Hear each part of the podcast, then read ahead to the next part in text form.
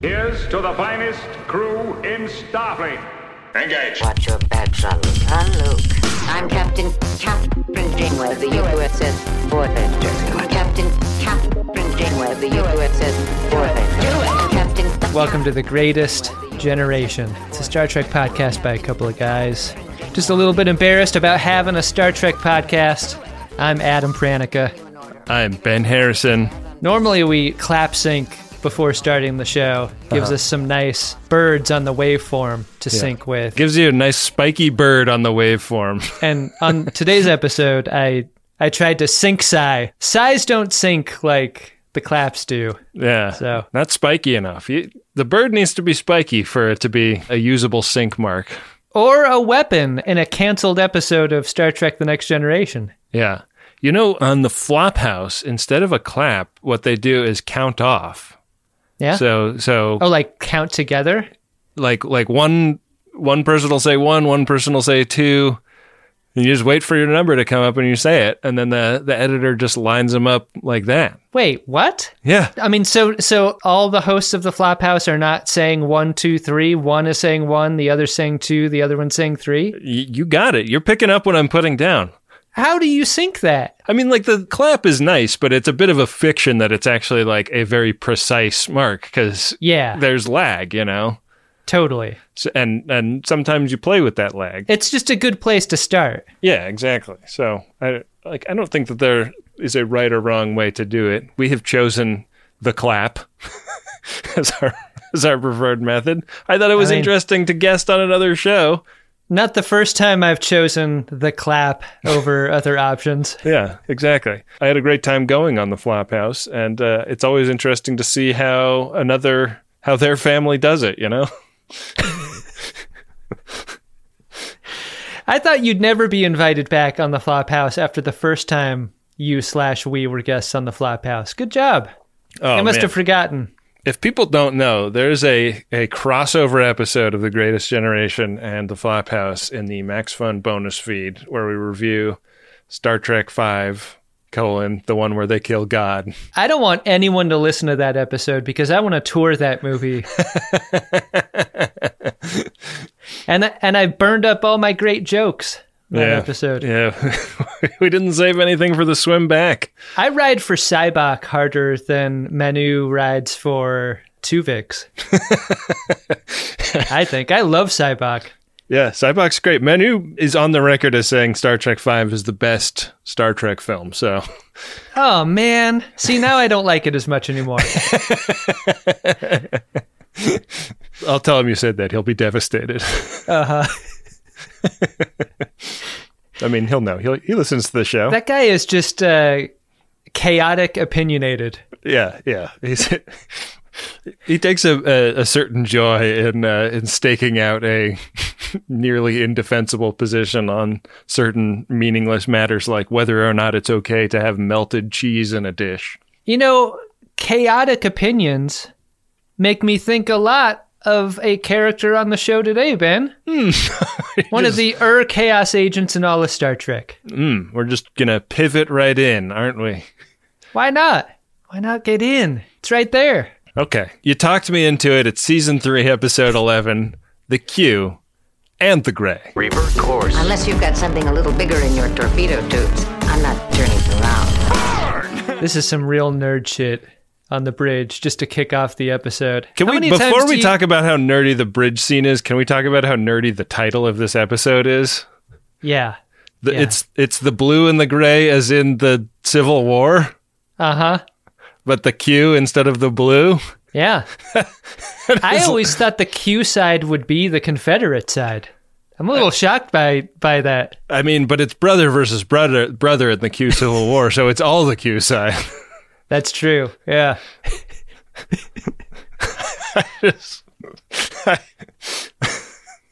yeah, I couldn't believe, and I know from corny puns. I'm a big fan of the corny pun, but Oh, this yeah.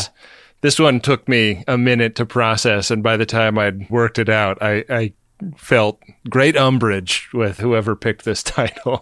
Your enthusiasm for corny puns is amazing. Where is the pun even? Do you think when you're on a starship, hmm. do you just keep needing more and more visually interesting things to move your needle? Yeah. And when you see the supernova that starts the episode, were you a little underwhelmed? it's just a blinding white flash. Yeah. It didn't seem that spectacular based on some of the other things that we've seen in Star Trek, but the crew treats it as amazing. It's the scarcity part of it that, that they're enthusiastic about, right? Like, Yeah. no one gets to see this. It gets a standing O. The whole crew stands and and and claps for this. This bridge crew is the type that claps when the plane lands, you know? claps when the the credits roll in the movie theater. Yeah. Even Neelix and Kes are there. Kes knows about standing O's as long as you're having them in broom closets. Right. I just had to I just had to wedge that joke in there. just shove it in. Shove it in and close the locker door behind it. The EMH is there to remind everybody that he has this thing on his arm now. All right, later. Yeah. Not going to be in the episode any longer. And that sickbay is the real place to be if what you want to see are things explode. Like he makes a very flowery pronouncement about, you know, like the bridge and the view screen is a cool place to be ordinarily, but uh, sickbay is where it's at. That's what he's talking about, right? He's like a friend that moved to kind of an annoying part of town that's like a little bit far from where most of your other friends live. And Yeah. he's always trying to get people to come out. No, there's some really great stuff out there. You guys got to come check it out. That was impressive and everything, but until you've seen a spiky headed baby move through the birthing canal, you've never really seen the galaxy's danger the way I have. The captain has been on the bridge for 14 hours today. She basically gets you- kicked off by Chakotay. No one gets to use her bathroom, right? I think this is a lot easier if you're her and you get to duck out to your ready room anytime you want to to take that mid-work dump. Well, With how much coffee she's drinking too, like she's got to be going back and forth all the time, right? when they beam the poops out of you, do people know what's happening to you? Are you like, Thank you. Do you ever prefer the classic dump if that's the case? original flavor? yeah, like taking a dump, old school rules. Yeah. I think that Captain Janeway is kind of a like she enjoys traditional oldie timey big dress style holodeck programs. I bet she enjoys a uh, Pooping in a hole for, for on vacation. yeah, she's an enthusiastic camper in a way that I am just not. So Chakotay Ben, kick- I'm gonna take the other side of your theory about the about the poop beam outs, and Yeah. I and I think it's because you've gone on record, and I think we both have that everyone in Starfleet has their poops beamed out. Yeah. keeps them at work longer, keeps them efficient, mm-hmm. This is a technology that Jeff Bezos is probably hard at work on. Probably more healthful for a lot of reasons. Oh, yeah. uh, th- a lot of lot of bad things can happen when you get in there with the wiper. But if you don't use that muscle, Ben, you'll lose that muscle. So, like, I imagine you might you might become accustomed to having it beamed out, and then maybe you're on an away mission, or you're on a planet with Chakotay, where he's building you bathtubs, and all of a sudden you got to poop with the old school rules. Right. I think that stuff's just coming out of you in a very inconvenient way. It's like the theory that Taco Bell has a reputation of giving people the runs because people that eat mostly fast food never encounter dietary fiber until they have the beans at Taco Bell, and Yeah. then suddenly it lets it lets everything go. Like a crab pot suspended above the crab trawling boat. So, so your theory is basically their cutter is a is a muscle that they could let atrophy if they're if they're not careful about it. Maybe you, Yes. maybe like replicator rations, you're you're asked to do your business in the traditional fashion at least a couple of times a week. In the SAT question jargon, it is asshole is to shit as crab pot is to crabs. Do you think anybody's listening to this show? This no, they're all gone. That's it. That's it. Uh, well, we could just stop now, then, right? We've spent five minutes on the first minute and ten seconds of this episode. The hey Ben, the the cell doors have been unlocked the entire time.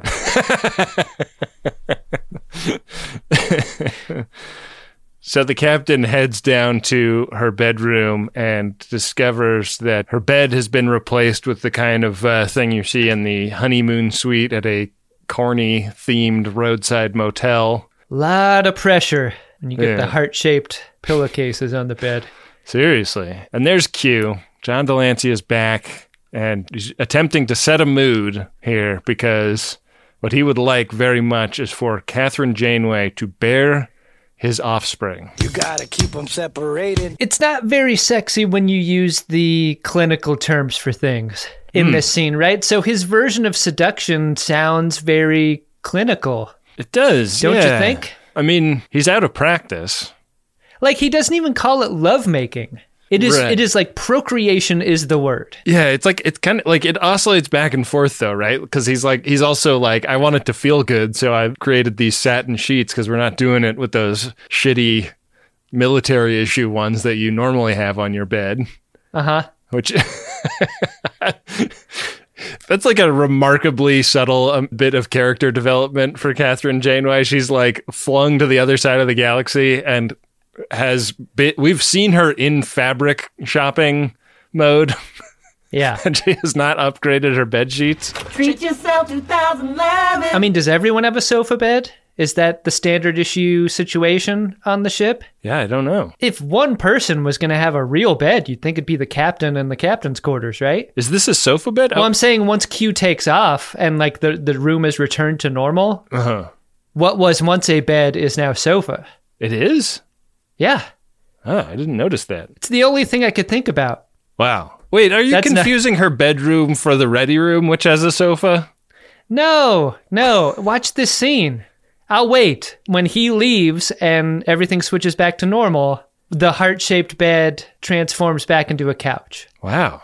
Okay. I mean, maybe there's just a different room in the suite that has that has a bed in it that he didn't want to mess with. Out of respect. Have you ever gotten the honeymoon suite? The one like that isn't just like a really nice room, but that is like actually set up I have not. like I, that. I got a very nice room in one of the hotels we stayed in on my honeymoon, but it wasn't like rose petals and shit, you know. Yeah. Fuck, it totally does turn into a sofa.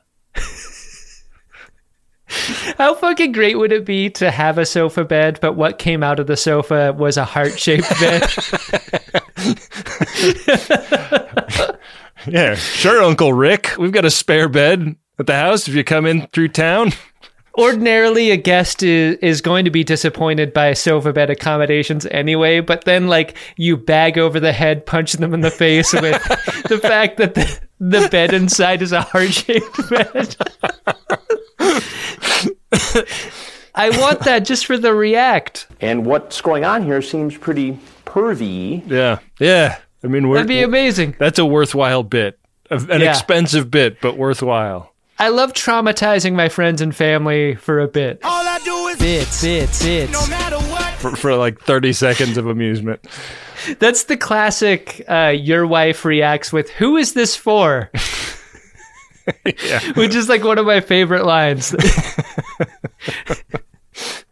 One of the questions I had was like, this scene kind of unfolds on either side of the opening credits sequence, mm-hmm. and she's sort of refusing, refusing, refusing. And when we come back from credits, they're like in the bed together, and she's pushing him off of her, which yeah. was not the position they were in before the credits. What happened during the theme? I have a lot of questions about that. So much happened off screen. Why don't you have a seat right over there? I like how Picard crawled and Sisko walked so Janeway could run in terms of quipping with Q.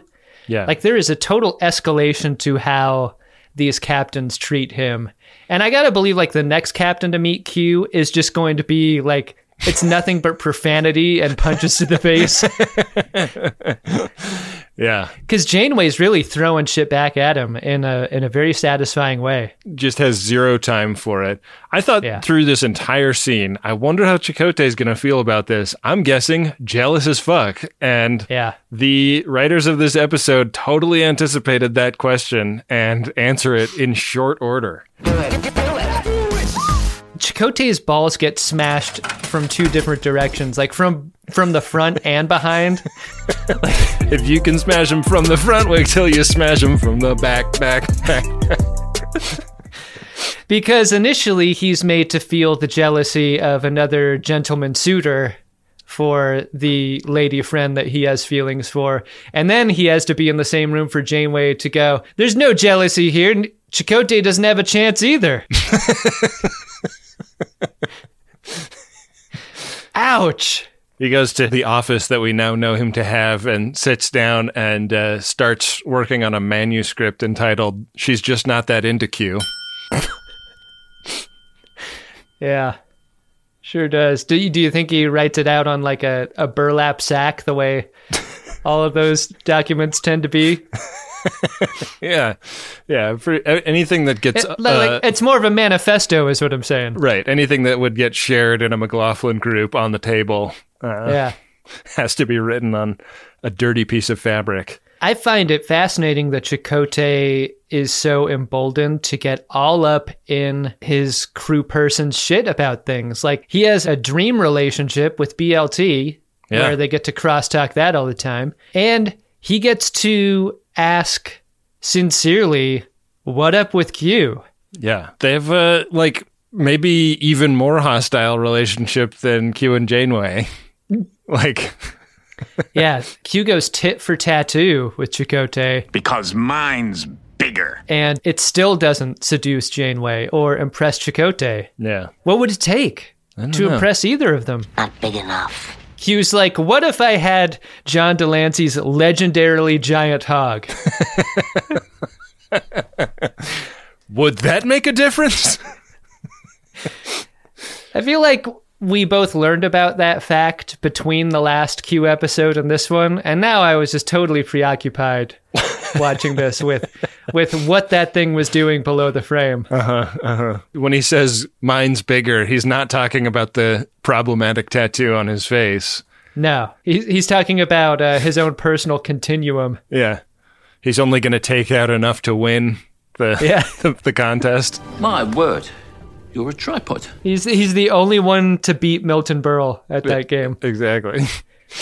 Down in the holodeck, Harry Kim and Tom Paris are getting massages from a couple of ladies who are are Q beamed away from them by de Lancie, who appears down there. And like Paris and Kim do not skip a beat. They are not surprised to see Q. They are not alarmed by his presence. They are just annoyed. All right, Q, we'll bite. What do you want? It seems commonplace in our society for powerful people to take great umbrage with not being feared or respected. Yeah. And there is like something absent from every Q scene in this episode so far that has something to do with that. Like no one fears him.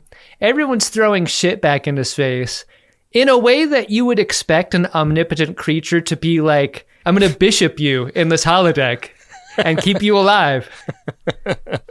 He's not really a threat anymore the way he used to be. Like those earlier Q episodes, you really did fear him, and He- now he there's no fear component at all. Yeah. I mean, it seems like he is not going to just kill someone for the shits and giggles of it anymore. Part of it might be that. Another aspect to it might be the clothing he's wearing, which seems to be out of the McDonald Land casual collection. This is all the uh, cabana wear that Kramer took from George's dad. I can't find any of my vacation clothes. They were in the attic. yeah, it's great. And and Paris and Q are like doing the work that Janeway has assigned everyone, trying to get to the bottom of why Q's there, really. Yeah. And even Neelix participates because when Q whips around and heads to the bar, Neelix's version of a vacation is actually a busman's holiday. what the, what is Neelix doing there? Working on the holodeck? Yeah. Take a break, Neelix. You got time to get a massage from a bikini babe, you got time to clean, Neelix. Get behind that bar. I, I have a lot of questions about this scene. It's funny. Q Q leans over the bar and takes a look at Neelix's feet, and then actually blows his brains out on, on the holodeck, and he's dead. Yeah, the safeties are not on. Yeah, he took the Quinn way out. One of the things that entered my mind in this scene is is it possible to make a good tasting drink that is served in a hollowed out butternut squash? I think uh, Crystal Jewett may be the only person that I Yeah. can think of that would be capable of answering this question. But if she can come up with a recipe, I would totally try this on our next Coco No No episode. I mean, I would assume there would be kind of a uh, like you could imagine a tiki drink having squashy flavors in it in a allspice dram Right. kind of way. Allspice and, and squash are good friends. Yeah, But like good is, friends like the cereal. is citrus friends with those and rum also. How quickly would the squash deteriorate? You think? I don't know. Yeah, I guess it probably depends on how on how ripe the squash is too. I had a Um, really bright idea in college to uh, to get a, a bunch of mini watermelons, you know, the you know like hand size, Sure. and hollow them out and make watermelon margaritas in them. Christopher Walken had this idea and hollow them out. What you do is you take the tiny melons, you draw a knife along its skin. Yeah, and uh, and I was like making them for a big group of people, so I had like twelve of these guys. Wow. Hollow them all out, and uh, and I I thought I'd pre-make them, Sure. pre-make them the night before. Batch them. So I stuck all of the hollowed out watermelons in the freezer to keep. you can imagine what happened next. Uh-huh. Because the next day, once I took them out of the freezer to fill with the uh, the watermelon margarita, like the, thaw the out cell process, walls had uh, had had Yeah. collapsed and they turned into slimy goo. they looked like pumpkins two weeks after Halloween. it was bad. The other thing that I found very incongruous at this scene is that Q kind of expresses to Tom and Harry that he is interested in learning the ways of wooing a, a lady. Q wants to learn how to woo, and uh, they don't help him, but Neelix does. Neelix is the one to give Q the hot tips on how to how to treat a, a lady, and uh, it's about sincerity. It's about giving gifts. It's about loyalty. You can't bribe Captain Janeway. Oh no? Isn't that what you do? So that's what Q tries. Yeah, I mean, I guess the one thing that embodies that feeling is a puppy. Mm-hmm. And that's the gift that Q gives Janeway in her office. Fuck, this is a cute dog. It's a real cute dog. Are you inoculated to the cuteness of puppies because of your current ownership of a puppy? Are you like, miss me with another puppy? it's a great question because I was looking at this pup and I was like, well, nothing in this room is destroyed. So, so this is the science fiction aspect of the scene. Yeah, this dog clearly isn't teething yet, but Right. it will be. Yeah, uh, this is a puppy greeting someone by not biting his hand, like my dog does. Huh. Oh, she could bite me any day. She's a real sweetie. I've got to get that platinum, get that lobe enlargement. One of the amazing things about making The Greatest Generation is getting to see all of the cool creative stuff that the Friends of DeSoto make when we do a Code 47 episode. People send in handcrafted stuff all the time, and they send in their books, they send in paintings, they send in uh, crochet work. It's so cool. And uh, I want a few more of you to have websites to direct us to in those letters. I want you to put your beautiful work on display for the world so that when we get to look at it, we can tell people where to go to get a look at it themselves. And you don't have to know anything about building a website to build a website these days because you can use Squarespace. It'll look beautiful no matter what kind of device people are looking at it on. Hell, you can even sell stuff using a Squarespace website. Don't make your cool creative project captain's eyes only. Head to squarespace.com slash scarves for a free trial And when you're ready to launch, use offer code SCARVES to save 10% off your first purchase of a website or domain. Boy, do I love a microdose gummy from Lumi Labs. I'm uh, I'm running low, so I'm gonna head over to microdose.com pretty soon and put in another order. Microdosing is a technique I use to steer my mentals in a preferred direction several times a week. And uh, I just love it because you can really predict what is going to happen and to what degree it is going to happen. Because these are very low dose cannabis gummies that uh, give you an entry level dose that help you feel just the right amount of good. And they've been super loyal as sponsors to Greatest Trek and Greatest Gen, so I hope you will give them a try. Get 30% off your first order plus free shipping today at microdose.com. Promo code SCARVES. It's available nationwide. That's microdose.com. Promo code is SCARVES for 30% off and free shipping. Microdose.com, promo code SCARVES. Back for another game. You know it. What's going on?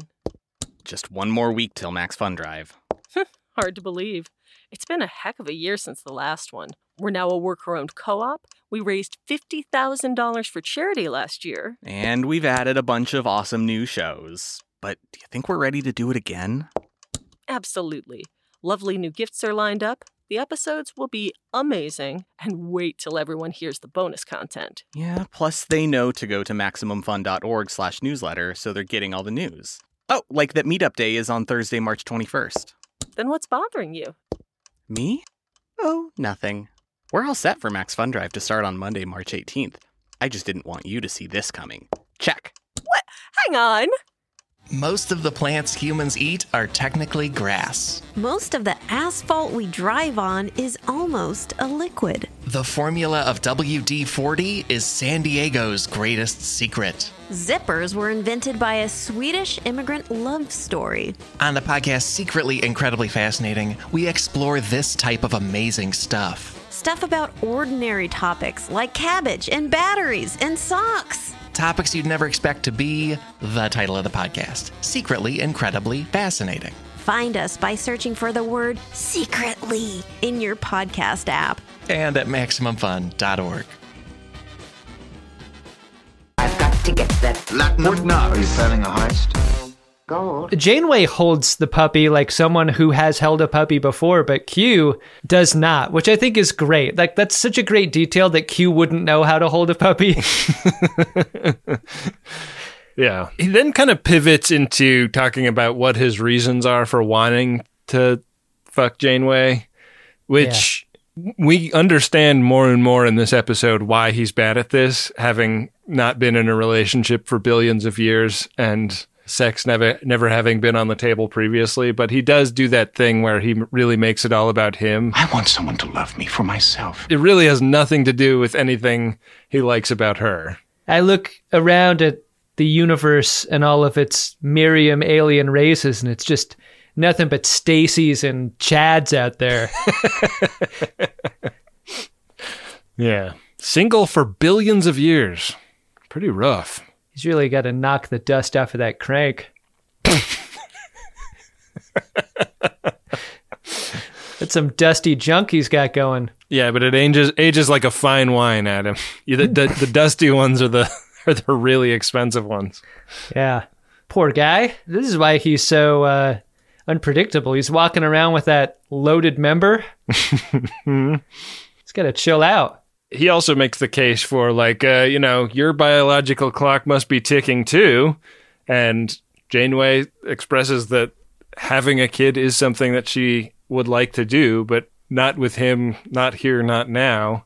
She has bigger fish to fry at the moment. This is such a gentle way for him to make his case that I kind of wish he had pivoted back into the more harder core Q that we've gotten the first few times seeing him. Like the version that holds up a picture of Tom Mervins and goes like, "You're never going to see this guy again."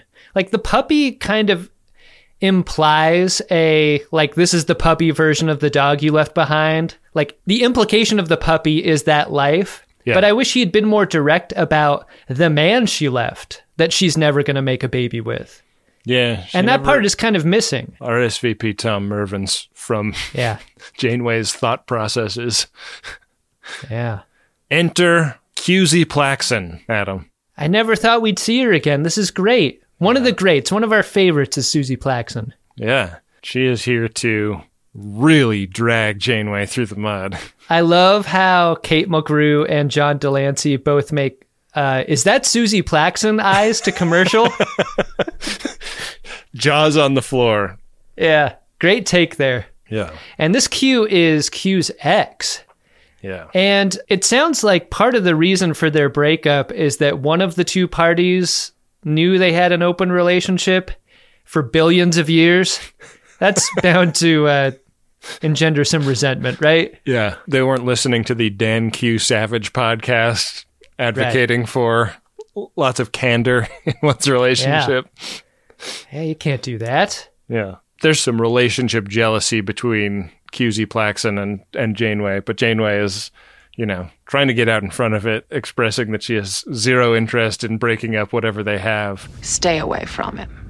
I'll save you a lot of trouble. I have zero interest in him. Oh, But this is all interrupted by a bonanza of supernovas that have begun to happen in this part of space. An amount that isn't just unusual, but is like scientifically impossible. Yeah, they talk about that first one as having been like a, a record setting observation of a supernova for the Voyager crew. And now and now they're just setting the records left and right. It's like they're baseball players that are on the juice. Yeah, you add another game to the season and the record book can be thrown out. Mm-hmm. Yeah, throw some uh, asterisks up on uh, on the Voyager's stats. They've got three waves converging on their position and they can't go to warp, so they're kind of limping away, but because yeah. they're on impulse power, they can't get away fast enough. A praxis level shockwave knocking the ship. Bye everyone's tea is going to hit the floor. Yeah. Once these waves come. But Janeway's. I mean, which be... wave do you turn into, Ben?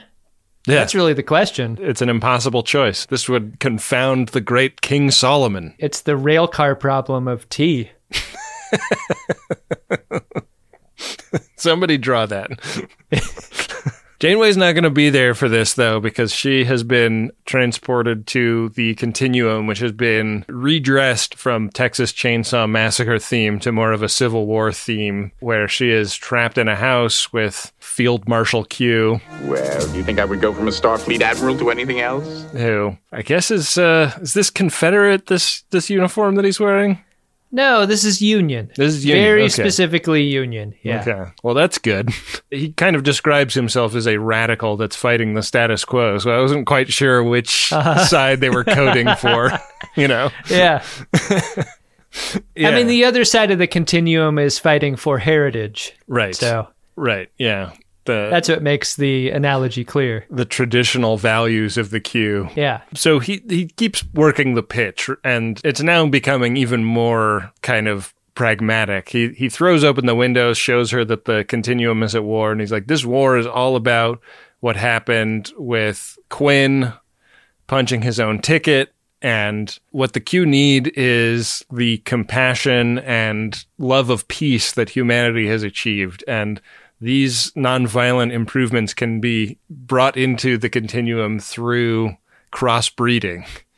You're going to make a compassion messiah. He's not the messiah. He's a very naughty boy. Do you find that pragmatic seduction often works, like as an angle?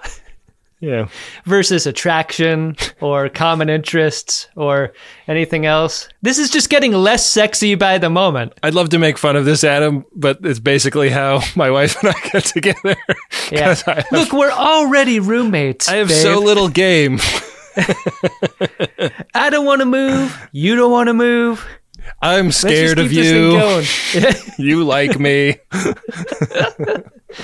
yeah, interesting angle for the Q to take here. Yeah. You never get the sense that she's like tempted, but this is more interesting than she thought it was initially. It's not just him going like, "Hey, want to fuck?" It's like, "Hey, I kind of think like for the stability of the universe, I might need to make a baby with you." There's coffee and mating with you? Did you crave a little bit of a indecent proposal kind of angle to this where Janeway is made to consider this seriously and a real needs of the many, needs of the few situation. I mean, like this is this is a very light episode, and we're we're very superficial in the description of what this would mean for Janeway and Q. But if Janeway were to go back to Chakotay and go like, the fate of the universe is at stake here. And if I truly believe that this is going to solve a massive problem, do Right. I at least have to consider it? There's never that moment in this episode. There isn't, and I wonder if they considered that Q it's is, too sexy to consider, isn't it? Yeah, but he's he's already established as sort of an unreliable narrator. Like he says things that aren't exactly true all the time mm-hmm. To begin with. So Yeah, it's it's never about considering the proposal. It's all about whether or not he's sincere. Yeah, like even when he offers to get them home quicker if Janeway will stay in the continuum with him, she rejects that out of hand. But we haven't quite. Got that's a gotten really great point. Like my I think my point answers a math problem this question isn't asking. Like Yeah. th- this is on its own course. Yeah. This is its own formula. Q gets shot in this scene, and it's a really bloody wound. Probably more blood than we've seen in Star Trek in a long time. And there's some discussion of the weapons in, in the continuum are like really scary, actually. Just to set up this scene, like this is the only way that Janeway's feeble mind can make sense of what's happening in the Q continuum is through this representation. Right. Yeah. So while Q has been shot with a lead bullet shot from a musket, Those aren't muskets. what's actually happening is some crazy Q weapon Yeah. being shot at a Q. And this is just the way her mind understands it. this is a GUI, and Q works in command line only. It's a Unix system.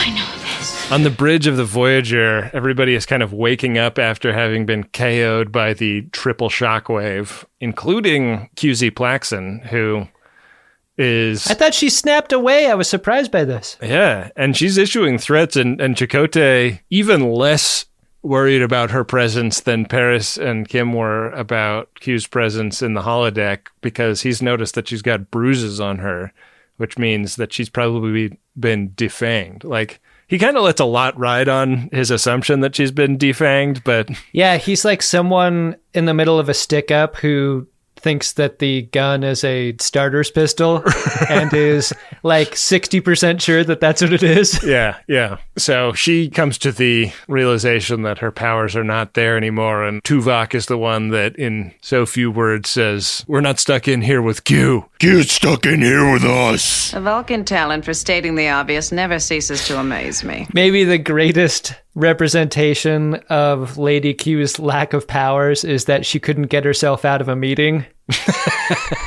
that she's made to attend with Chakotay and Tuvok, where she kind of lays out all of the news about the continuum that Janeway got in her own version of this. Somehow, I don't think this rickety barge or your half witted crew members are up to the challenge. She is incredulous about working with them at all before Tuvok reminds her that she's kind of stuck there Yeah. and this is her only choice. Coffee black. Make it yourself. I'm trying to help you see this as an opportunity to grow. Make it yourself. Back in the uh, fancy house with de Lancie Q and Janeway, the house is surrounded.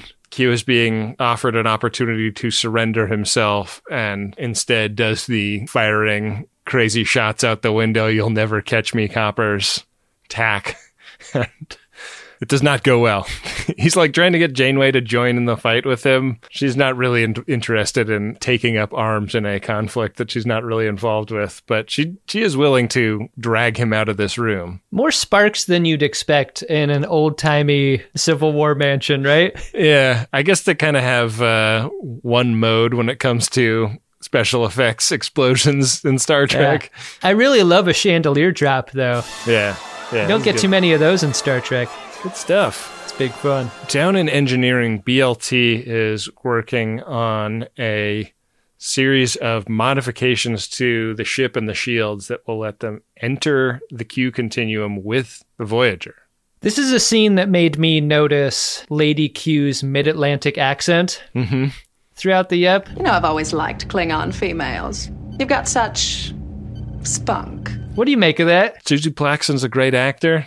She's being a fancy lady, and this has that Civil War milieu on the Q Continuum side of the story. So maybe it's uh, maybe her idea is to be playing like a Maryland socialite that is uh, trying to pull political strings in the midst of the war. You don't often get the combination of mid Atlantic and regular, Mhm. I guess. And what it gives the feeling of is real condescension. Like, Yeah. whether or not that was her choice or if it was a directed choice, like, it really makes her seem condescending to everyone around her in a very effective way. That and like having no patience for BLT having like a shitload of work on her plate Yeah. Yeah. and not being done with it. But again, no one's scared of Lady Q in the way that no one is really scared of Q Prime. I would have loved to have uh, Bosun's whistle and Chakotay get on the uh, the PA throughout the ship.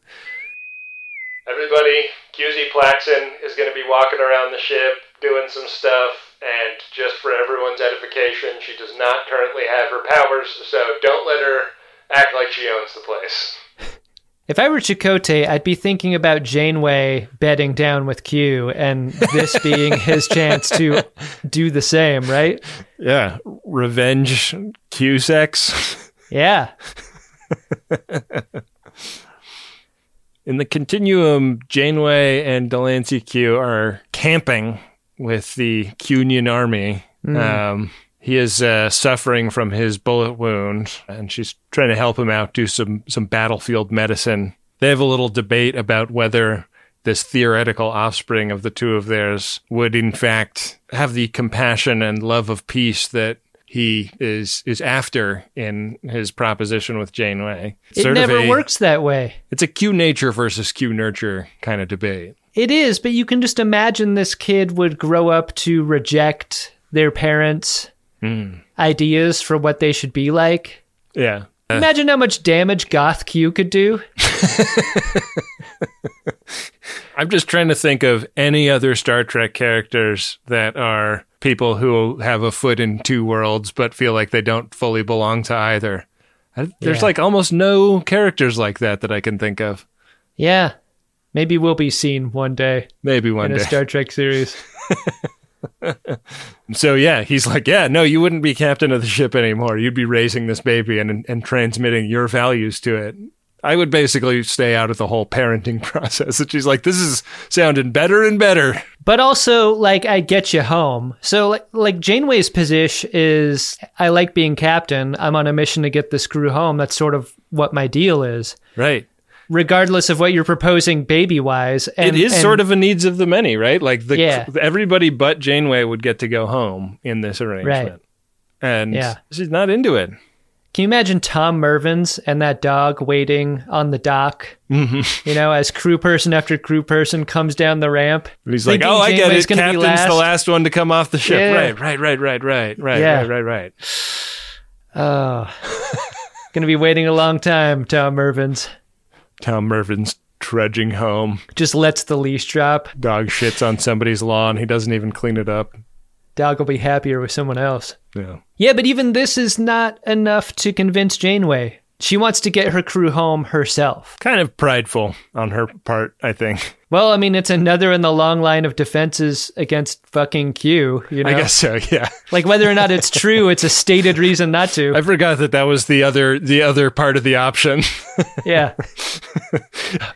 I withdraw my dunk. Janeway's like, and rather than to continue this conversation, I'm going to attempt to wave the white flag on the battlefield. Yeah. Which is an incredibly brave choice for someone who doesn't really get the rules of what's happening here. I mean, we sort of understand, but Yeah. to think that you could walk out in the middle of this thing with a white flag and think you're not going to get killed is some hubris. It's a huge amount of hubris given how little regard most of the Q members we've encountered have for human life. I mean, this is like an ant walking out in the middle of a nuclear war.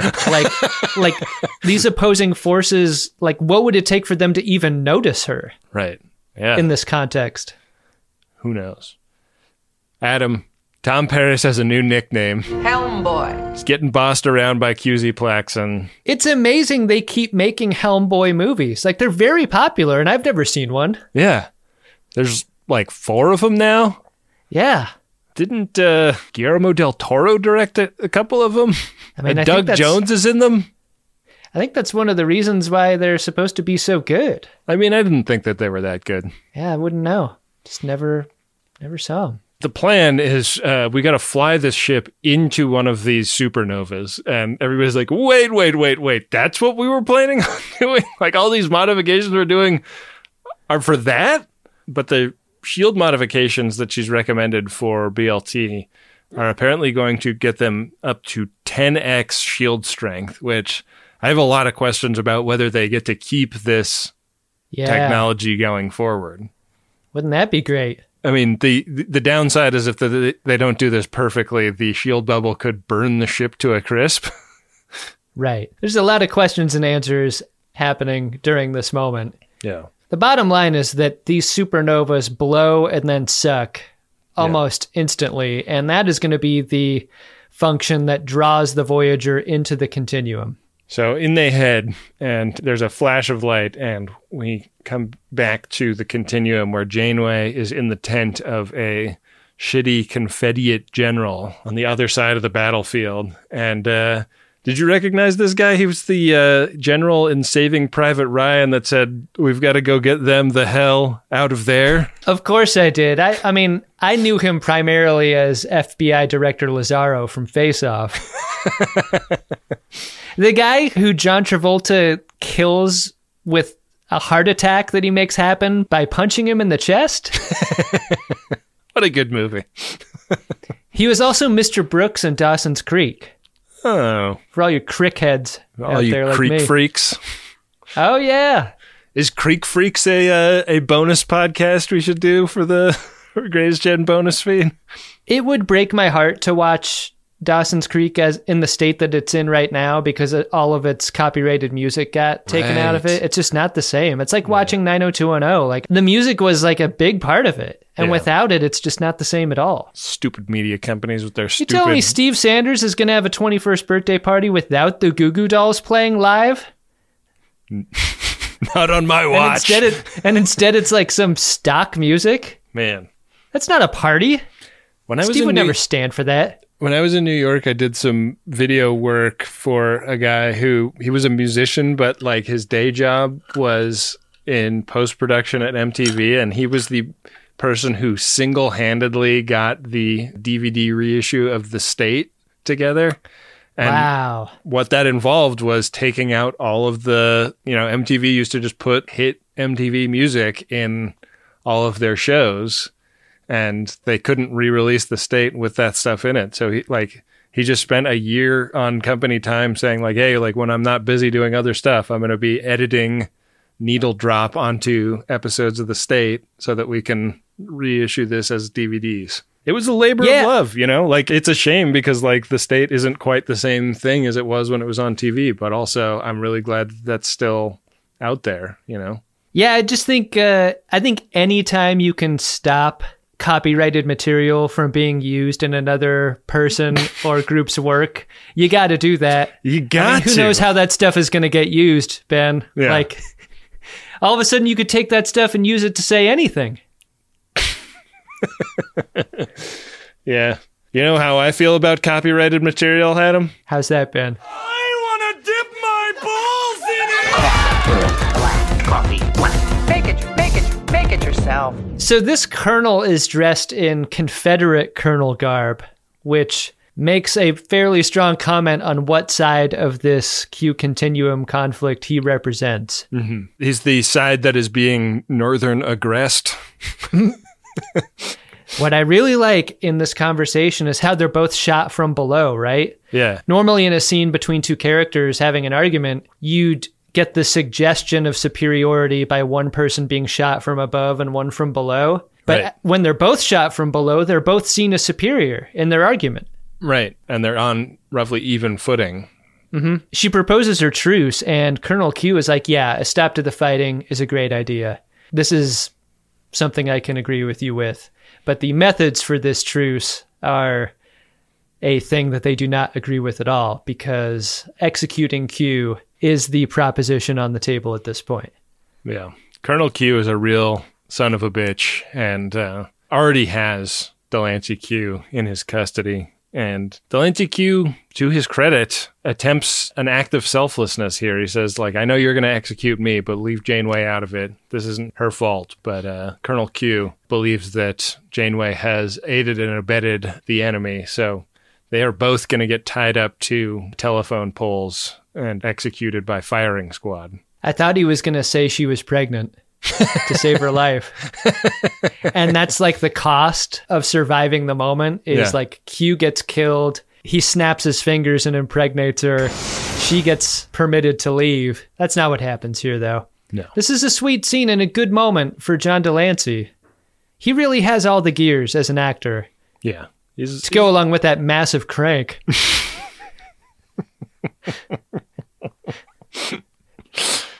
he sure does, Adam. We've heard. It's kind of an open secret, right? We're not talking out of school there. I don't remember where I heard it first. I don't think I heard it in private. Yeah, I, I think it's out there. This is not something that like a Star Trek star said to me in confidence while we were sitting in the first class seats in a flight from Vegas to LA. That is usually how you'd get that kind of information. Yeah, but I would never have a conversation in that context. No. You know what? Maybe it's better that you didn't chat up Jonathan Frakes if the first question you asked was about John de Lancie's cock. Hey, I gotta know. Been hearing over the transom some stuff about de Lancie's dong.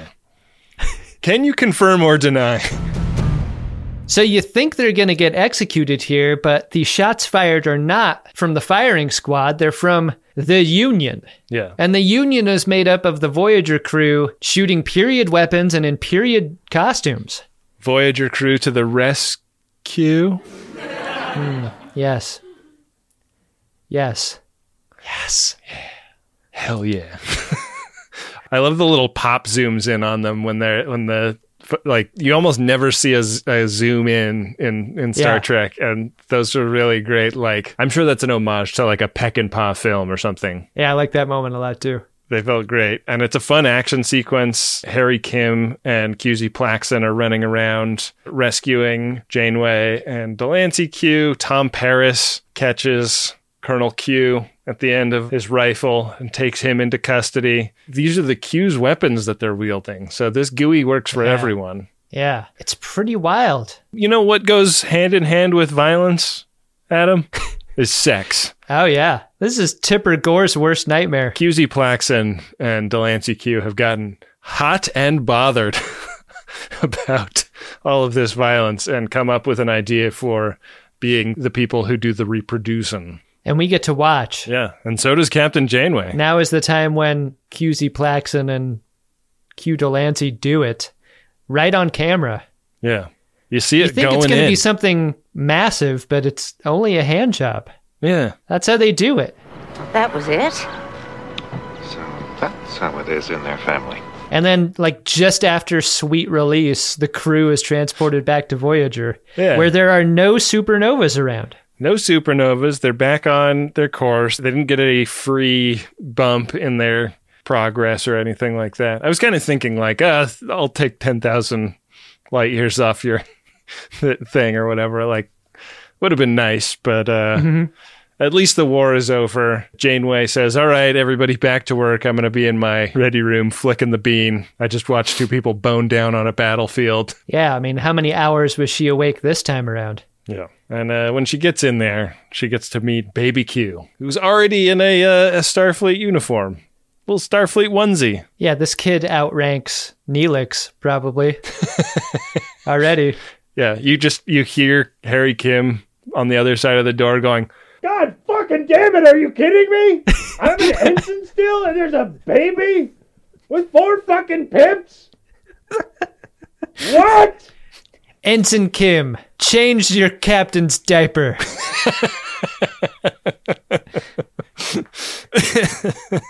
That's the thing. Like the annular confinement beam of the transporter is sufficient to like beam adult poops out. Right, right. But a baby poop is like is too diffuse. It's too messy.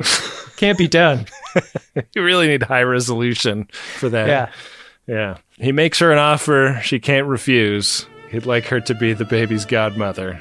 Yeah. And away they flash. And that's the episode, Adam.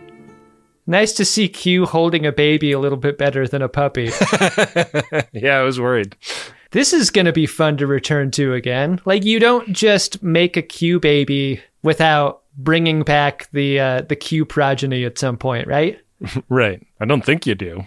Yeah, but this is a this is a show with kind of a mixed record of of what it chooses to recognize as its own canon. it's really true. Yeah, what they bring back, not consistent. But uh I have a question, Adam. Did you like this episode of Star Trek Voyager? Captain Janeway, the USS Fortune. Captain Janeway, the USS Fortune. I think I tend to like Q episodes, and I'm sure someone could play a reel of me hating on Q episodes. now would be the time to play that back.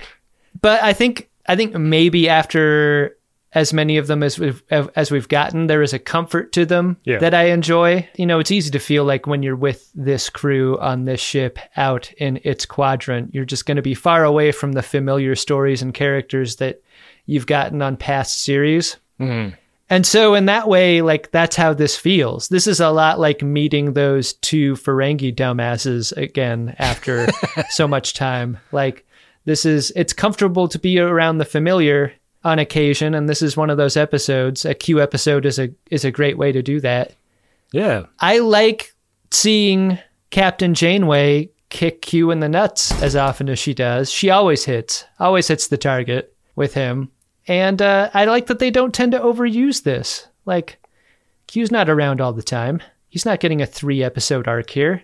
He's coming and going. No, it's about a once a season thing at, at most, I feel like. And in a 37 episode season, that is uh, that's just the right dose.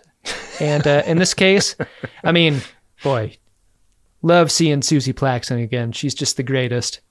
So yeah, I mean, for those two reasons, I'm gonna I'm gonna say I did like the ep- episode quite a bit. What about you? I, I also like this episode, and I traditionally don't feel like I love Q eps, but this one is light fun and yeah, like we talked about how serious this could have been played. Like you set up this premise and take it to its most serious possible treatment, and it would have been way more intense. And I don't think that that's the strength of a Q episode. So I surprisingly kind of liked the the way they took this one. Kind of an interesting sequence in the season so far, going from Future's End to Warlord to this episode. Yeah, Like tonally, totally. yeah, some weird choices. the stakes are pretty high throughout. Well, do you want to see if the stakes are high in the priority one inbox, Adam? The fate of the show depends on the priority one inbox staying well stocked, Ben. Hmm. Priority one message from Starfleet coming in on secured channel. Need a supplemental income. Supplemental income? Supplemental. Supplemental. Yeah, it's extra. By The interest alone could be enough to buy this ship. Ben, our first priority one message is of a promotional nature, and this promotional message is from Sean Capstick asking us to check out Capstick Building and Renovation in Victoria, BC. The message goes like this If you hire this guy to build something, you'll hear him giggling away while he listens to nerds talking about Star Trek. what a delight to know that your talented carpenter is belly laughing with Ben and Adam, making dumb jokes. If you're in Victoria, BC, and you want your carpenter to be a real dork, Sean is here. Whoa. Sean took out an ad for himself. No, I think that this was sent in on Sean's behalf because it, the the targeted date is February because that's when Sean's birthday is. And I kind of think Oh, maybe yeah. maybe somebody is promoting Sean's carpentry business as an act of love or friendship. Maybe there's someone else on the job site. Looking at Sean laughing his way through an entire shift, wondering what the hell he's listening to. This dovetail came out completely wrong because obviously the carpenter was doing a belly laugh while he was doing his chisel work. We keep inviting Sean to take the work van to the home center to go pick up more materials just to get him away from us. If you're in Victoria, BC, Capstick Building and Renovation sounds like a great place to inquire if you need some work done. So thanks for uh, getting that commercial P1. Here is a personal P1 from Mike in Baltimore, and it is to you and me. It's to Ben and Adam. It Goes like this I knew I was due for a P1 when I dreamt that my student's class project was interrupted by, for some reason, Glenn Howerton using my school laptop to edit The Greatest Generation. Glenn was more than a little bit embarrassed to learn he had contaminated a school computer with Uxbridge Shimoda files. Jukebox request Kevin, VFG, Odo, and Mark T singing We Are the World. So, so Mike in Baltimore has asked us to pull out four different characters singing a celebrity fundraising song here. I don't actually know the words to the We Are the World. Oh, we're just a, a Google search away. Mike in Baltimore subscribes to that idea that it doesn't hurt to ask. This is one of Uh, those. It does. I do declare we are the world. We are also the children. We are the ones who make a brighter day, so let's start giving. Oh, there's a choice we're making. We're saving our own lives. It's true, we'll make a better day, just you and me. When you're down and out, there seems no hope at all. But if you just believe, there's nowhere we can fall. Well, well, well, let's realize that change can only come when we stand together as one. We are the world. And also, we are the children. We are the ones who make a greater day through Otherwise, it's a war crime. Oh, that's a choice we're making. We're saving It's true. We'll make a better day. Just you and me. You and me. And no who's not. I'm humiliated that we did that, Adam. Can we just get on to the next P1? Ben, that P1 is from Todd and it is to Claire. And that message goes like this We've been married for five years. Or maybe four. I'm not entirely sure. Our anniversary is in July or possibly January. Definitely a J month. anyway, I love you and I'm certain of that. Happy anniversary, probably. Wow. Gotta be hard to have a relationship with Kern. I mean, at a certain point, you probably don't take it super personally when he forgets your birthday or your anniversary or whatever, right? Very forgiving partner if you're Claire. Yeah. Clearly. Yeah. Wow. Well, uh, happy anniversary, maybe, to Todd and Claire. And uh, thanks to everyone that got a Priority One message here on the show today. Head to MaximumFun.org slash Jumbotron if you'd like to get one. You know, I'm really easy to get along with most of the time. But I don't like bullying, I don't like threats, and I don't like you. Hey, Ben. What's that, Adam? Did you find yourself a drunk Shimoda? Incredible. Drunk Shimoda. I'm going to give it to QZ Plakson. I think that partly this is just uh, honorary Shimoda for being uh, such a pleasure to to get another episode with her, but uh, also partly just anytime a Q attempts the snap and doesn't have their power, which you know we've only seen a few times, but that's always uh, a really funny moment, a real like uh, high status character. impotent, huh? Yeah, being being brought down to earth, and that's my Shimoda moment for the episode. It's like real magician shame when that happens, right? It's it's a magician blowing a trick. Totally, totally. I'll guess your card, and then they guess the wrong card. Yeah. That's the vibe. Absolutely. How about I'm gonna you? go. F- I'm gonna go for a time code Shimoda, Ben. It- Okay. for me, I mean the Shimoda is obviously cute, but what is the moment that is most Shimoda like? If you move your timestamp to 13 minutes and 23 seconds, the take that Q has while describing his sexual prowess.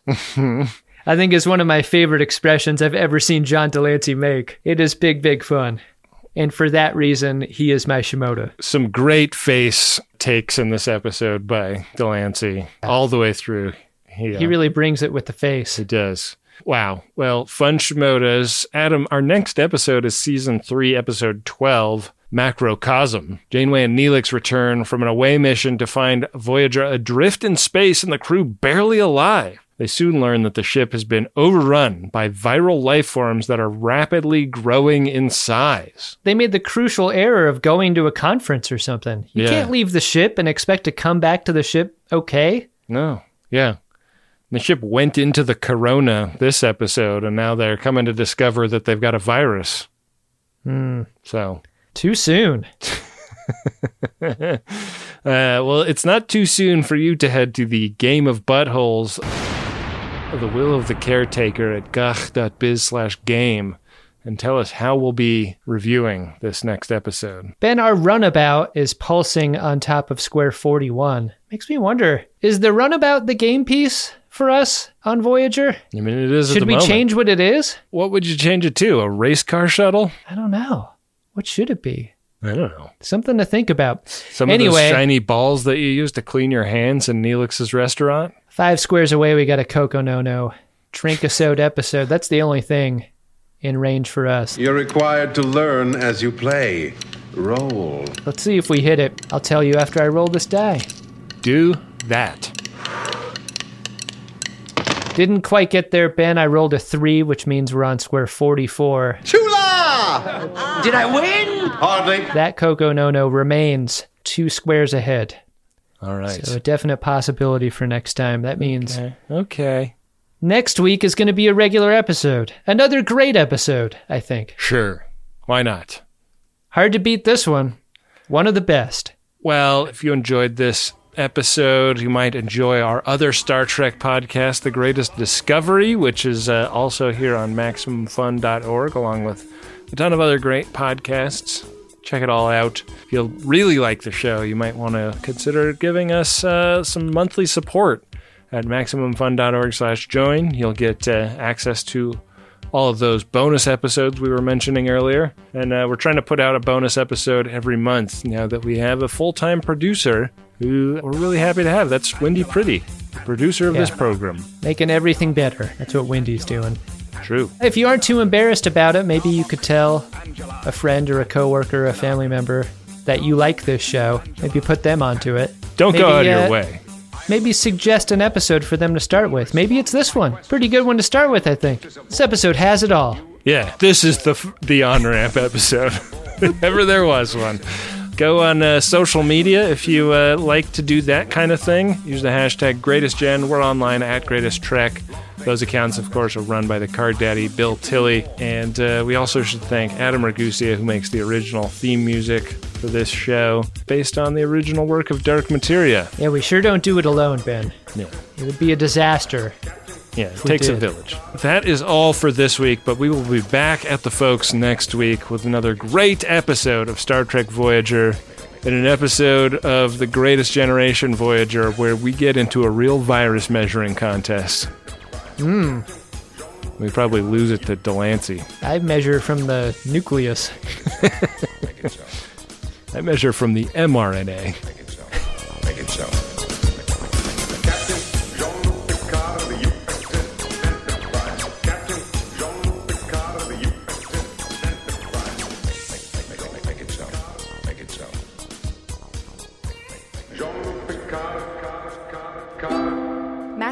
MaximumFun.org. Comedy and culture. Artist owned, audience supported.